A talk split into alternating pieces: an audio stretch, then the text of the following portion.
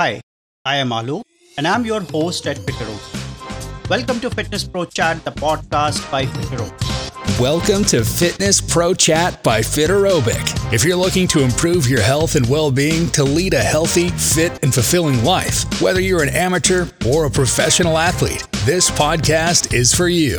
Now, on to the show. Hello, and welcome to Fitness Pro Chat with Fiterobic. Today, my guest for this episode is Jennifer Rought. Jennifer and I will talk about one of the most important aspects of sports performance enhancement that is the role of cognitive and behavioral skills training in sports. Jen is an American Council of Exercise certified personal trainer, group fitness instructor, nutrition specialist, and behavior change expert. She also specializes in pre post natal corrective exercises and Parkinson's disease fitness programs. She is also a course contributor to drug and alcohol recovery fitness programs. She is also an MS graduate candidate for exercise science and sports psychology at Pennsylvania's Western University. Welcome to the show, Jen. Thank you for having me. Sir, could you please provide an overview of what cognitive and behavior skill training means in the context of enhancing sports performance? Sure. So, um, Psychologists call it cognitive behavioral training or CBT, and I'll probably use CBT a lot for this so that we kind of shorten it. Um, it's one of the most evidence based treatments for a multitude of psychological uh, disorders and issues, including um, anxiety, depression, PTSD, um, things of that nature. And from a sports uh, psychology standpoint, it's less about therapy and more about training athletes to turn dysfunctional performance related issues into functional behaviors. Uh, sports psychologists utilizing CBT methods allow athletes development via coping strategies, uh, bolstering psychological well being, emotional control, and improving uh, interpersonal skills. Uh, sports psychology professionals will need to individualize their methods depending on the needs and the dysfunctions of the athlete, and also have to be applicable to the sport and even the position that the athlete plays so that they may get the most out of the development uh, of their performance. So, for example, let's say uh, a soccer player has been missing a lot of goals lately. Uh, make these goals starts to fall she starts having more anxiety and is now more likely to avoid situations in which she would likely have to try and make a goal or a shot. And so she'll probably start passing the ball to her teammates instead. CBT uh, methods implemented by a sports psychologist or a behavioral um, coach would help her work through her anxieties and um, build her confidence back up so that she can um, take calculated risks again and um, take the shots she needs to help her team despite her having some anxieties um, and about her performance. And I do want to note, though, that CBT can improve sports performance. Um, it can't make an athlete go above and beyond uh, their maximum potential because everybody has like a cap, right? Everyone has a ceiling in which their potential hits. That is why um, we don't have a lot of elite athletes. They're not very common. So while cognitive behavioral techniques can improve an athlete's performance, it won't take them above and beyond their um, already maximum skill set that they have. So you mentioned about uh, CBT helping athletes improving their sports performance. So what are the CBT skills that are crucial for athletes to develop, and how they do do they contribute uh, to improve performance? Um, in general, high performing athletes tend to show a great deal, deal of uh, mental fortitude um, that's pushing through setbacks and failures it's basically not giving up in the face of adversity and obstacles. Um, high performing athletes are highly motivated. Um, they mo- they're motivated to practice and hone in their skill sets. Um, but they're also motivated to grow and develop into the highest potential they have as an athlete.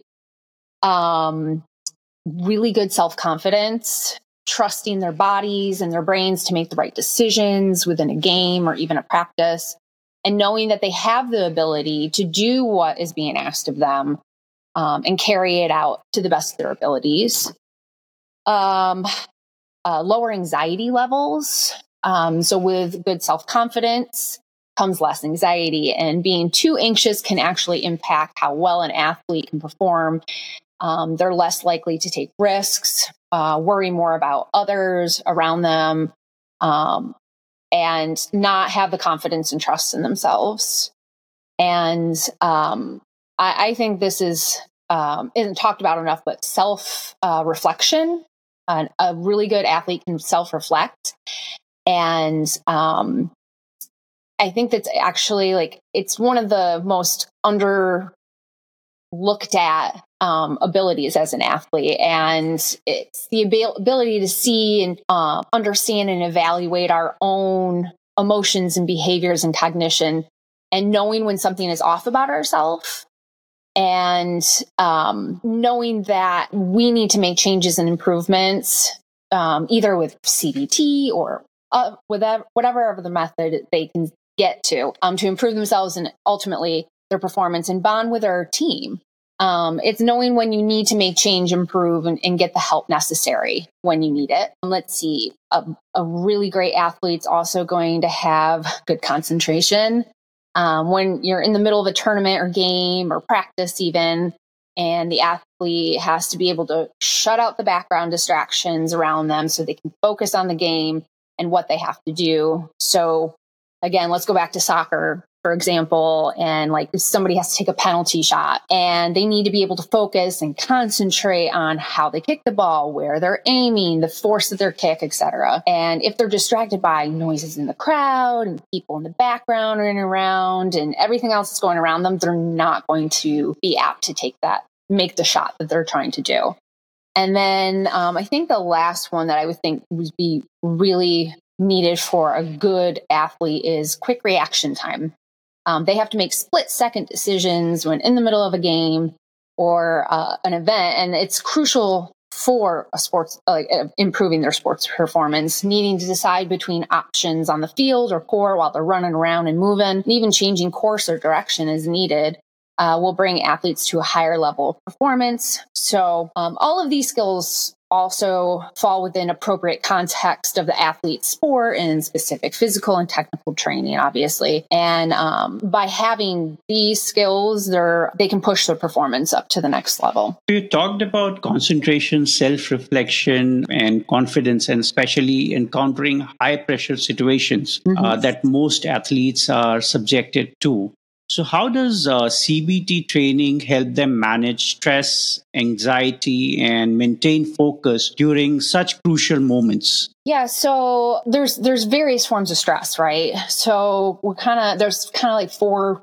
basic causes of stress. We have social stresses, which is you know time and attention demands, family, friends, school, work, social life projects, things like that. Um, physiological stress, we're looking at lack of sleep or too much or too little exercise, injuries, which is actually pretty common in athletes, um, aging, menopause in women, things like that. Um, environmental stressors, weather, pollution, things of that nature. And then thoughts, which is where a lot of our athletic stress can come from. Um, it's how you interpret and label your experiences and try to predict the future outcomes, right? So um, we're appraising situations, how difficult the situation is, and how to cope with these situations. So stress, worry, anxiety are all common ways athletes will decline or not progress in their sports performance. You cannot focus, take calculated risks, um, chances, or trust yourself if stress anxiety levels are way too high.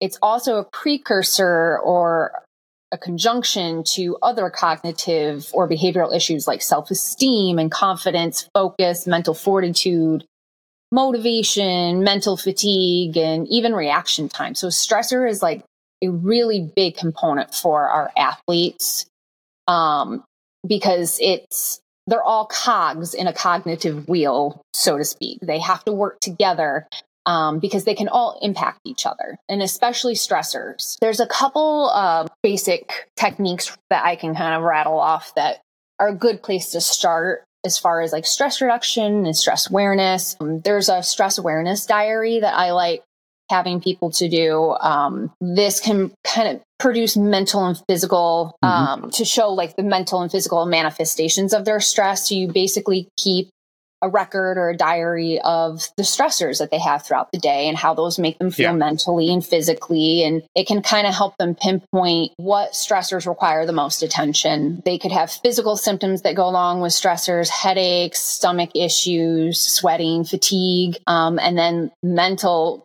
symptoms like anxiety, anger, being overwhelmed, those kinds of things. And so keeping track of those things um, will really help the athlete narrow down exactly what is causing the main stressors in their life. And then once they have that, then they can move on to breathing techniques. Um, certain breathing patterns have been associated with heightened anxiety. Um, there's two types of typical breathing patterns. There's thoracic breathing and um, diaphragmatic. Thoracic breathing is really shallow, it's irregular, it's quicker, um, and it's been linked actually to anxiety and other types of emotional distress. And it's mm-hmm. actually mm-hmm. a very common um, breathing pattern that we do as humans, um, especially as adults. Sure. And on the other hand, and, and of course, thoracic breathing is a very dysfunctional breathing pattern, but it's something that we just kind of come into as we age. On the other hand, there's um, diaphragmatic breathing. This is deeper, it's slower, it's something we do naturally when we sleep. Um, ah.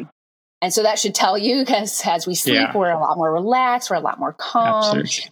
And there's actually a really good study, um, it's a 2016 study by um, Chen et al and it highlights the benefits of diaphragmatic breathing and how it reduces anxiety um, and uh-huh. has other benefits. So, breathing exercises are in general just effective for reducing anxiety and stress. And so, learning the diaphragmatic breathing and how it is used can help athletes with tension, heighten their focus, go into practices and games with very clear minds, relaxed bodies, and to kind of learn about diaphragmatic breathing, you can, there's lots of apps out there. Actually, you can get right on your phone that will help you um, do diaphragmatic breathing. There's videos, there's studies, there's books, there's all kinds of information out there to help you practice and learn.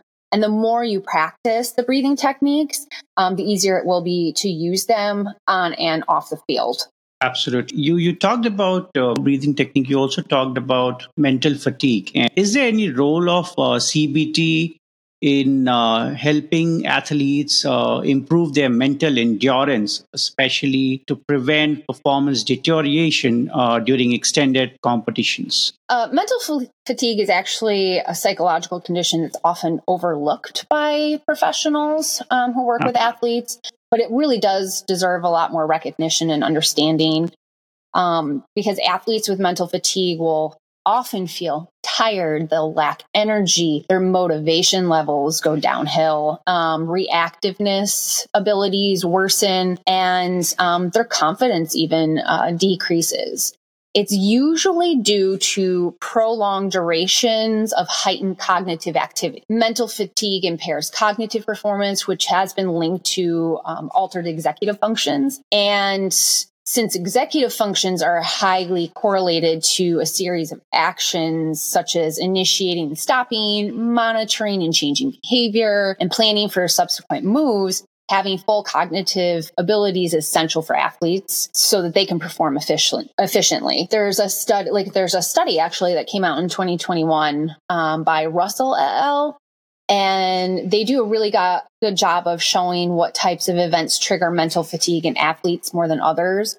And their study okay. suggests that training camps actually uh-huh. trigger mental fatigue in athletes more than anything else. So when oh. they're out doing actual uh-huh um, games and stuff like that, that's not as high of mental fatigue as their actual training camps. And that's due to exposure to new environments. The athletes are often over analyzing their competitions and opposing players. Um, it creates a really heightened sense of alertness in athletes, which can be mentally exhausting, uh, which is physical, can also cause mental fatigue. And often in these training camps, they are pushed harder and pushed longer um, because they are trying to get more out of their performance in these training camps. So they'll have a higher perceived rates of exertion. And so mental fatigue is far more common after training camps. The question really is like, what can be done about this? Because it, it is an often overlooked aspect of athletes' mental health, more research really does need to be uh, done to find efficient CBT methods. However, if I were to work with an athlete that I thought showed signs of mental fatigue, I would first do a body inventory. So we're asking, um, I would be asking what negative mental and physical symptoms they were having. It, you know, I want to know like how their body feels, how their emotions are, that kind of thing. And then I would likely employ relaxation techniques like meditation, um, breathing, and then I would have them keep stress awareness journals and do work to bolster motivation on on their end.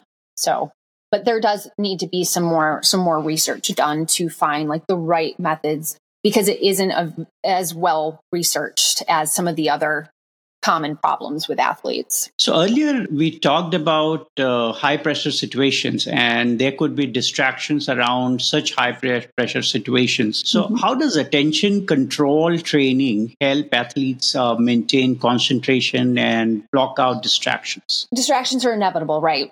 It's they're True. they're to happen. Um, so you have environmental distractions like poor weather, like if it's raining, uh, loud crowds, coaches yelling at you, you know, to get moving or yelling directions, um, other players around you.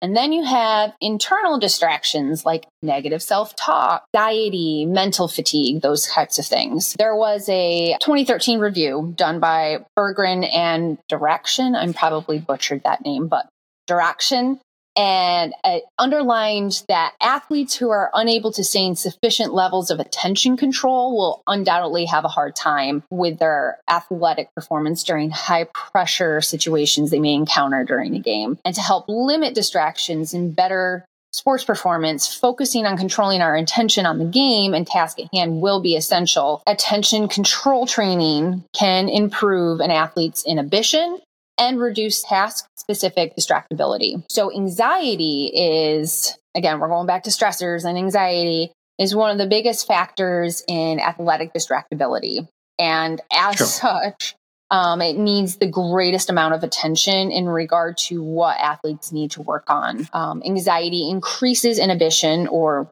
self consciousness. And a good place to start would be to address anxieties or fear using CBT to bolster self confidence and lessen anxieties because we, you know, talk to ourselves when we're trying to make decisions, right, on and off the field. So when we're on the field and we're trying to make decisions, and if you don't believe in yourself and your self confidence is not up to where it is, that's a distraction in your head when you could be making those and trusting yourself and making those um, quick decisions. Um, breath work, visualization, positive self talk, and fear exposure are all methods to start with for attention control training. Absolutely. And uh, in your in your uh, response, you also talked about self confidence, fostering self confidence. Mm-hmm. So, what strategies athletes learn through CBT to build and maintain a strong sense of self confidence. Doubting and not trusting ourselves can send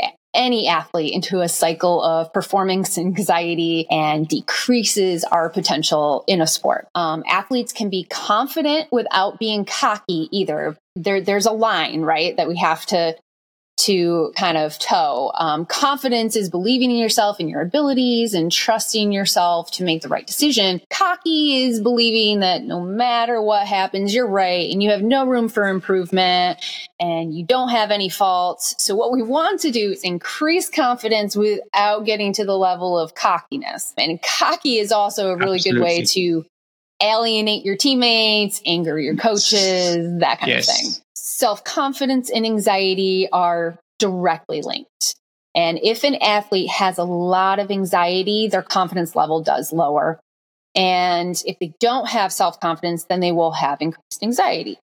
Much of the CBT that is used for stress and anxiety will also bolster confidence in an athlete. So, meditation, breathing techniques, fear exposures, um, visualization can all help boost self confidence. And we are our own worst critics, right? Nobody. Yes. Why? Why do we need enemies when we're in our own heads? Absolutely. Um, a great tactic I like to use to help with self confidence is naming the little critic in your head after someone you don't like and you don't value their opinion. Oh, then, wow. when self doubt arises and you tell Uh-huh. yourself that you are not good enough, I tell people to tell, to tell like the little self doubt that's in their head to shut up. oh, wow. you don't, you don't, you don't like that person, right? So name it after a person. yes. You wouldn't take advice from a person, right? That Yeah. you don't respect, you don't you don't care what that person had to say. Then self-doubt is going to be that person. So what they say isn't true or accurate. So for example, my little critic in my head, his name is Chad. And when I doubt myself and my abilities, Uh-huh. I pretend it's Chad telling me that I'm not good enough or smart enough to do something. And Mhm. so I have done it enough where I can just chuckle and tell Chad to shut up and that his opinions hold no value to me. And I instantly feel better um, about myself and knowing that Chad, my little Chad self critic, is wrong and I can do what he said I can't do. And that this is a good technique, not just for athletes, but for everyday life too. And it can take practice. Um, it's it's kind of hard in the beginning. It's something that you have to consciously tell yourself to do. Um, but the more you do it, the easier it gets, and it's easier to shut out the negative self talk and confidently take on um, your role as an athlete in your given sport, and that can help improve your uh, performance and your confidence in your abilities. Absolutely. In fact, I was just about to uh, repeat the same that uh, this technique is brilliant and it can also be used in everyday life uh, Mhm. by anyone, not only Yep. uh, an athlete. That's a brilliant. Let's all identify our own Chads and uh, probably Yeah, get- someone get own else. and- yes, and and start blaming the them. yeah, Uh, you don't so- you don't take advice for Chad, so you don't you need to have him telling you what to do. Absolutely. Uh, so one of the other aspect is uh, setbacks, and which is very common in uh, Mhm. any sport, be it amateur or professional sport. So, and uh, resilience uh, coming back is an important aspect of of any game. So, what are the CBT skill training techniques that CBT can help to cultivate resilience and how Mhm. athletes can bounce back from setbacks? I refer to this as mental fortitude. Okay, because it's it's a, a basically being mentally tough. It's when you have the ability to persevere in the face of your setbacks and your failures and your obstacles. Um, athletes who don't throw in the proverbial towel um, and give up when things get hard are what it takes as an athlete of excellence, right?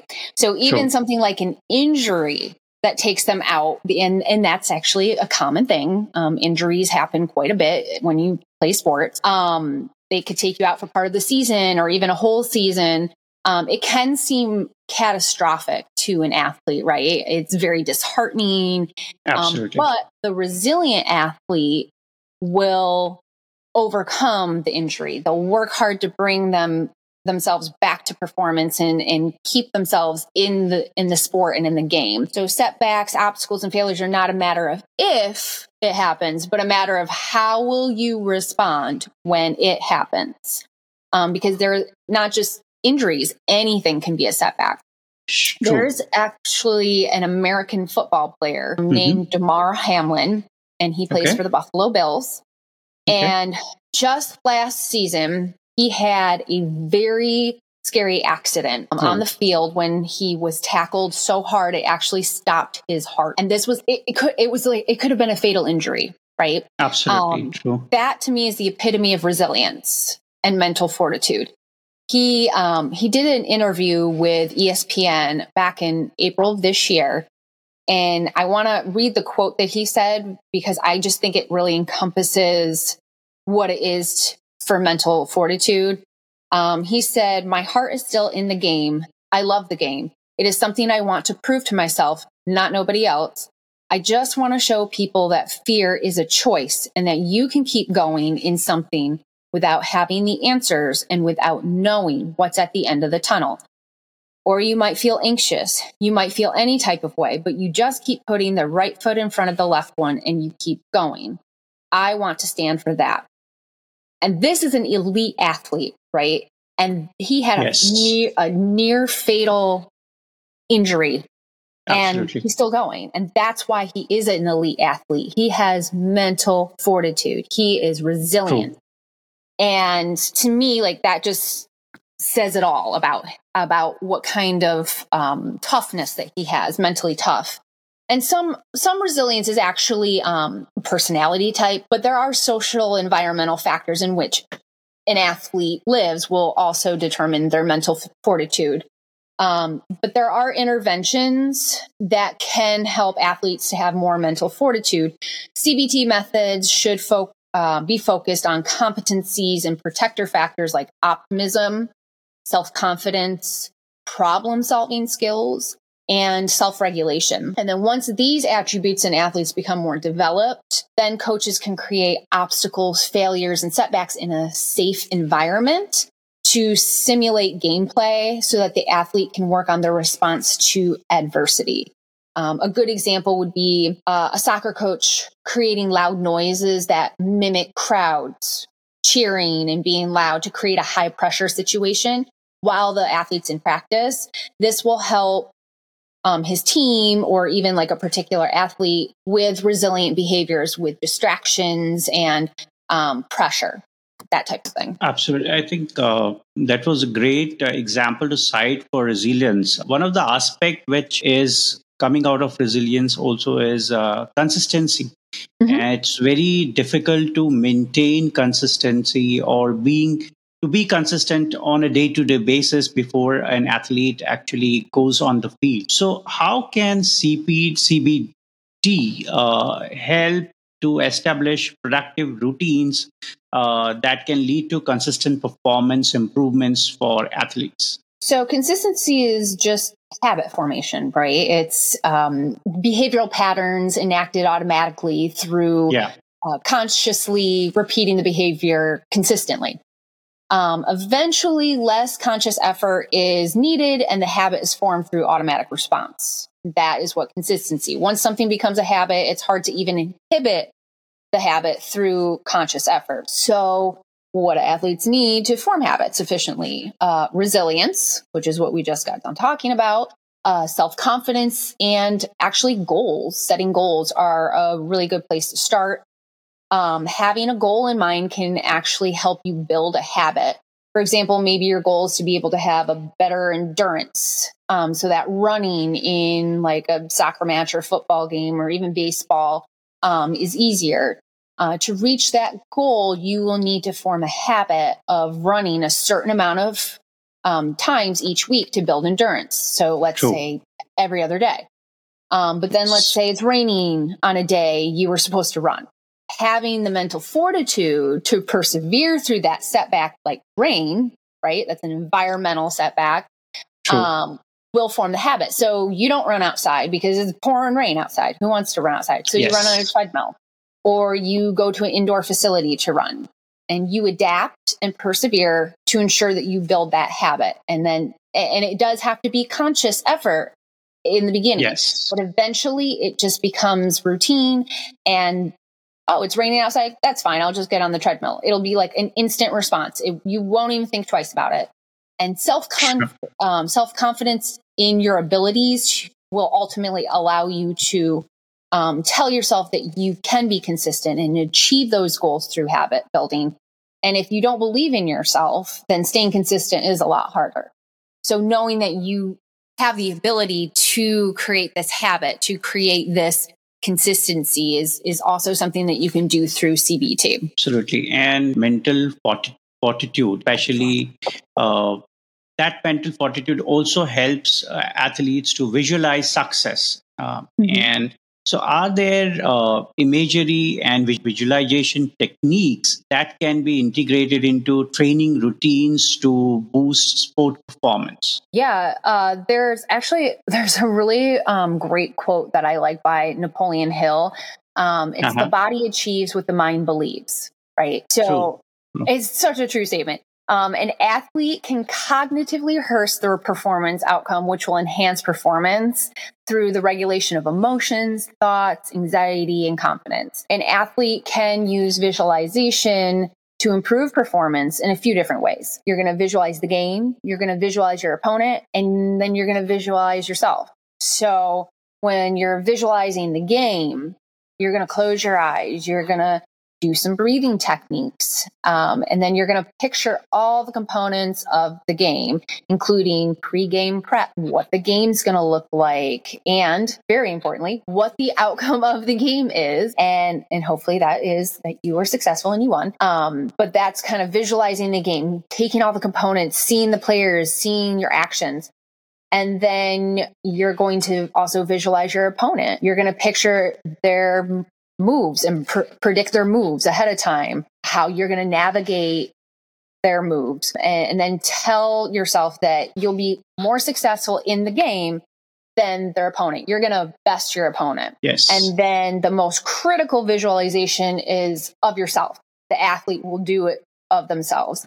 And again, with your eyes closed, some breathing techniques, you would visualize your body as healthy, fit, capable. You visualize yourself with movement of the sport, showing your body as successful, executing your moves with precision and accuracy. And then you may even like visualize how the ball feels when you kick it or throw it or catch it or whatever your sport is. Like trying to use your senses to encompass this visualization is actually very helpful. And one of the other aspect of visualization, especially of goal, so mm-hmm. which is the cornerstone for success. So how does CBT assist athletes in setting and achieving performance related goals? So I would actually say that goal setting can help with CBT. It can actually help with the cognitive uh-huh. behavioral issues. So okay. yes, CBT can help athletes achieve goals, but goal setting is a strategy to increase cognition and better behaviors. An athlete should have goals. Every athlete should have goals and not just goals that are like, I want to win the game. Like personal goals can be met without even winning a match. You could lose every single game, but you could still hit your goals as an athlete, right? Um, you don't your your goal shouldn't be i'm going to be the best player on the team. I'm going to win. It's it's really a personalized goal. And it's more about self improvement and less about being the best on the team or winning a game. So within okay. the context of cbt goal setting is used for self improvement so that negative behaviors are thought and thoughts are ultimately reduced. Importantly when setting goals an athlete should strive for challenging yet achievable goals. So if it's not challenging enough, the athlete's not going to feel a sense of pride or bolster their self confidence. But conversely, if the goal is too challenging, the athlete's going to get discouraged. They're going to engage in self criticism um, when their unrealistic standards aren't met. Right. So that's not going to be helpful. Either way, it's not going to be helpful. We can take a look at really well known goal setting technique called SMART goals. I'm sure you're familiar with SMART goals. Yes. Um, and they can that can help increase confidence motivation and consistency um, you know we're going to talk you know smart goals it's acronym for specific measurable achievable um, relevance and time based or time bound so we've yeah. got specific goals like the goals need to be individualized to the athlete clearly defined goals right so what mm-hmm. do you mm-hmm. want to accomplish why is it important to you what resources or limitations do you have um, like a say a baseball pitching athlete wants to be able to increase the speed of their pitch yeah. by you know when they throw. Um, measurable the goals need to be able to show improvement is being made by some measurement scale. How you know if this goal is being accomplished or are you on your way to accomplishing it. So this baseball pitcher is now slowly increasing their pitching speed each week so you're able to measure the progress. Uh, achievable this kind of goes back to how challenging is this goal? Is it too hard for the athlete? Is it too easy? Um, we don't want them to get discouraged um, and lower their self esteem and have higher anxiety levels. Um, so the baseball pitcher said they'd like to increase their pitching speed by five miles per hour. I, I don't play baseball, so I, I'm hoping that's an achievable goal. So let's just pretend that's uh-huh. an achievable goal. Um, let's just, so for five miles per hour from the previous season, let's say, and it's something cool. that they're going to mm-hmm. need to work on, but it's not such a lofty goal that they won't be able to hit it, right?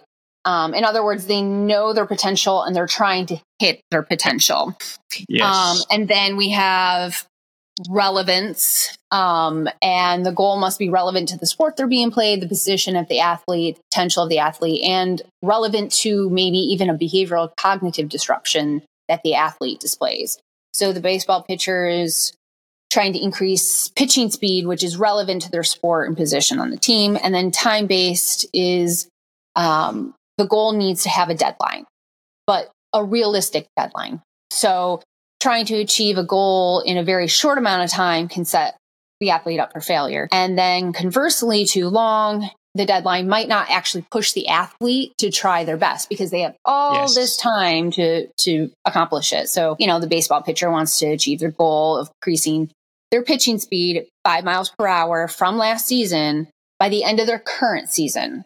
It gives them months of preseason and playing season to work on this goal, but not so long that the pitcher will just kind of lackadaisically, eh, you know, I get, I've got all this time. So they'll, yeah. they'll actually work harder to hit that goal when they have enough time for it.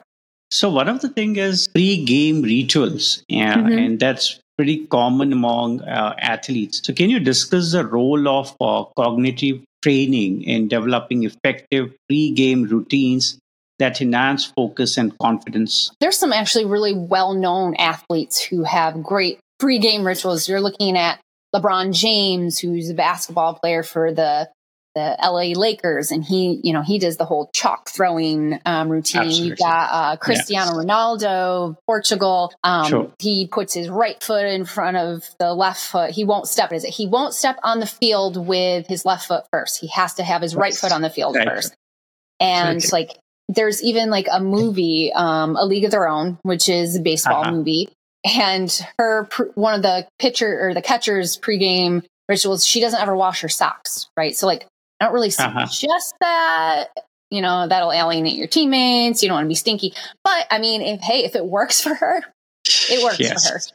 So um, it may not make sense to others, but that's why it's your pregame ritual and it's not a team pregame ritual. So it's very Absolutely. individualized. They do pregame rituals do help athletes uh, focus, clear their heads, minimize distractions, and and be present in their own bodies.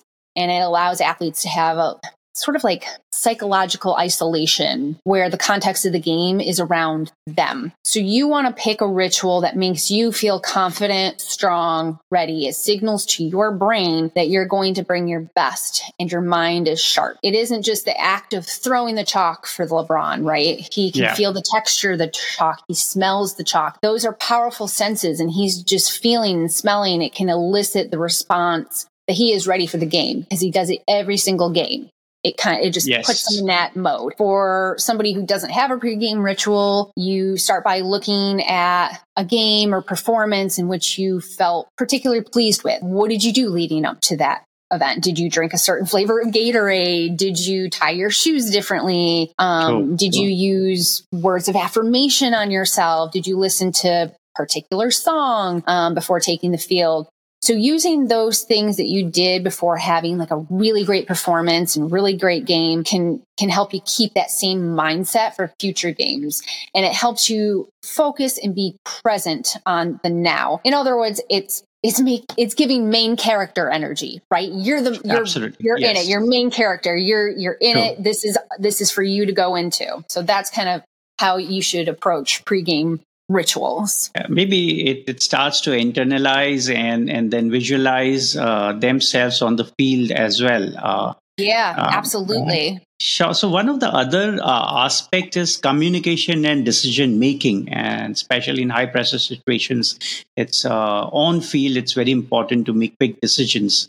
Uh, so how does cognitive training uh, can improve athletes' ability to make quick decisions and help them communicate effectively on the field? Um, so, this is a really interesting question because CBT is really dependent on the individual, right? And their cognitive behavioral needs. But sure. also, when we talk about team communication, it, it has to not be only an individual level, but a team level as well. So, a really strong team requires good communication between athletes and coaches on and off the field, court, or whatever your, your sport is. Um, so, CBT can help build individual skills, but as a team, training beyond CBT could be beneficial through communication skills training.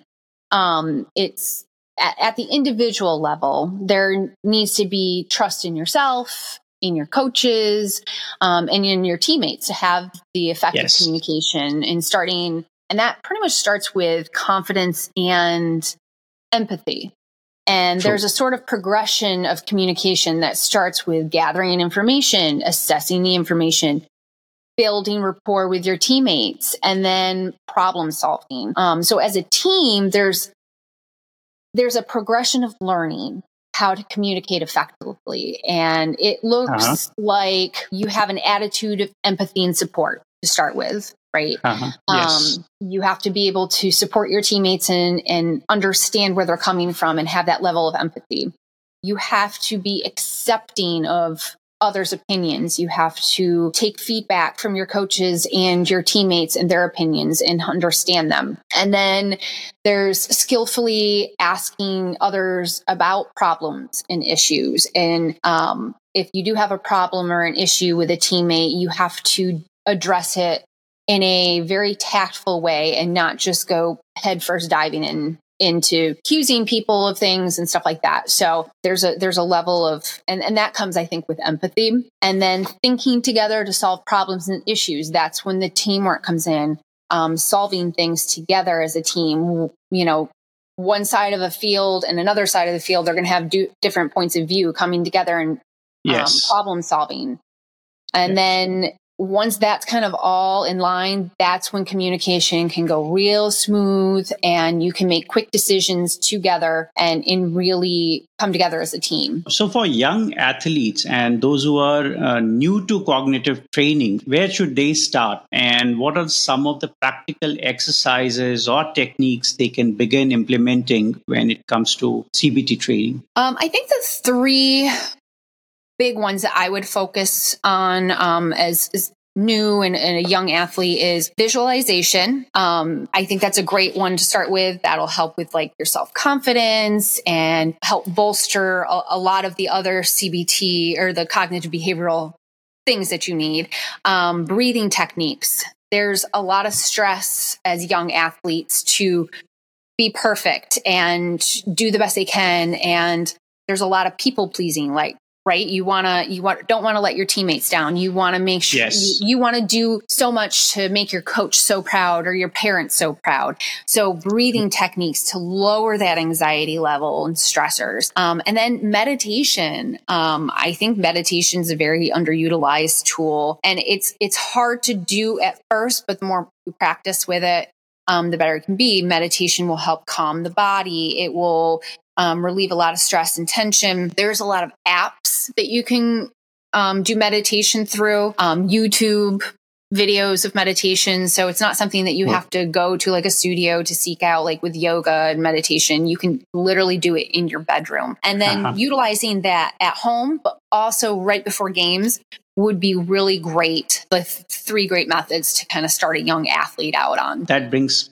us to almost the end of today's uh, episode. And as a wrap up, uh, could you please provide some recommendations or actionable takeaways on uh, CBT skills, uh, especially in uh, sports that athletes can incorporate in their sports routine uh, to enhance their performance? The the big takeaway is that one cognitive or behavioral issue can stem from or trigger another cognitive behavioral issue. So I said before, yes. they're all cogs in a cognitive wheel and they have to be in harmony with each other to enhance an athlete's athletic performance. Um, athletes need to do a lot of self reflecting and internal work to figure out where they're lacking mentally so that they can take steps to change and challenge themselves um, for their own betterment and the betterment of their team. Um, the main goal of any type of intervention or enhancement strategy for athletes should be efficacy, retention, and transference of what is retained to their athletic performance situations. So start with stress surveys and stress awareness diaries. Practice your visualization and positive self talk. Uh, learn how to effectively breathe and calm yourself. Set goals for yourself that are reasonable and manageable, yet challenging. And then figure out what your pregame ritual is to keep you focused and give you the main character energy.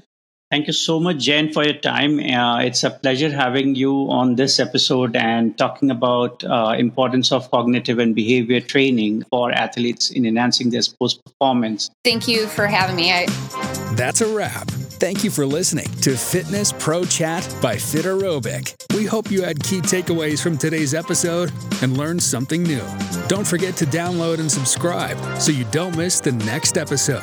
And leave us a rating and review on your favorite platform.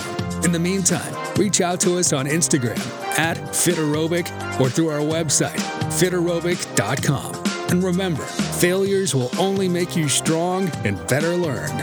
Take care, stay healthy, and live a fulfilling life with Fiterobic.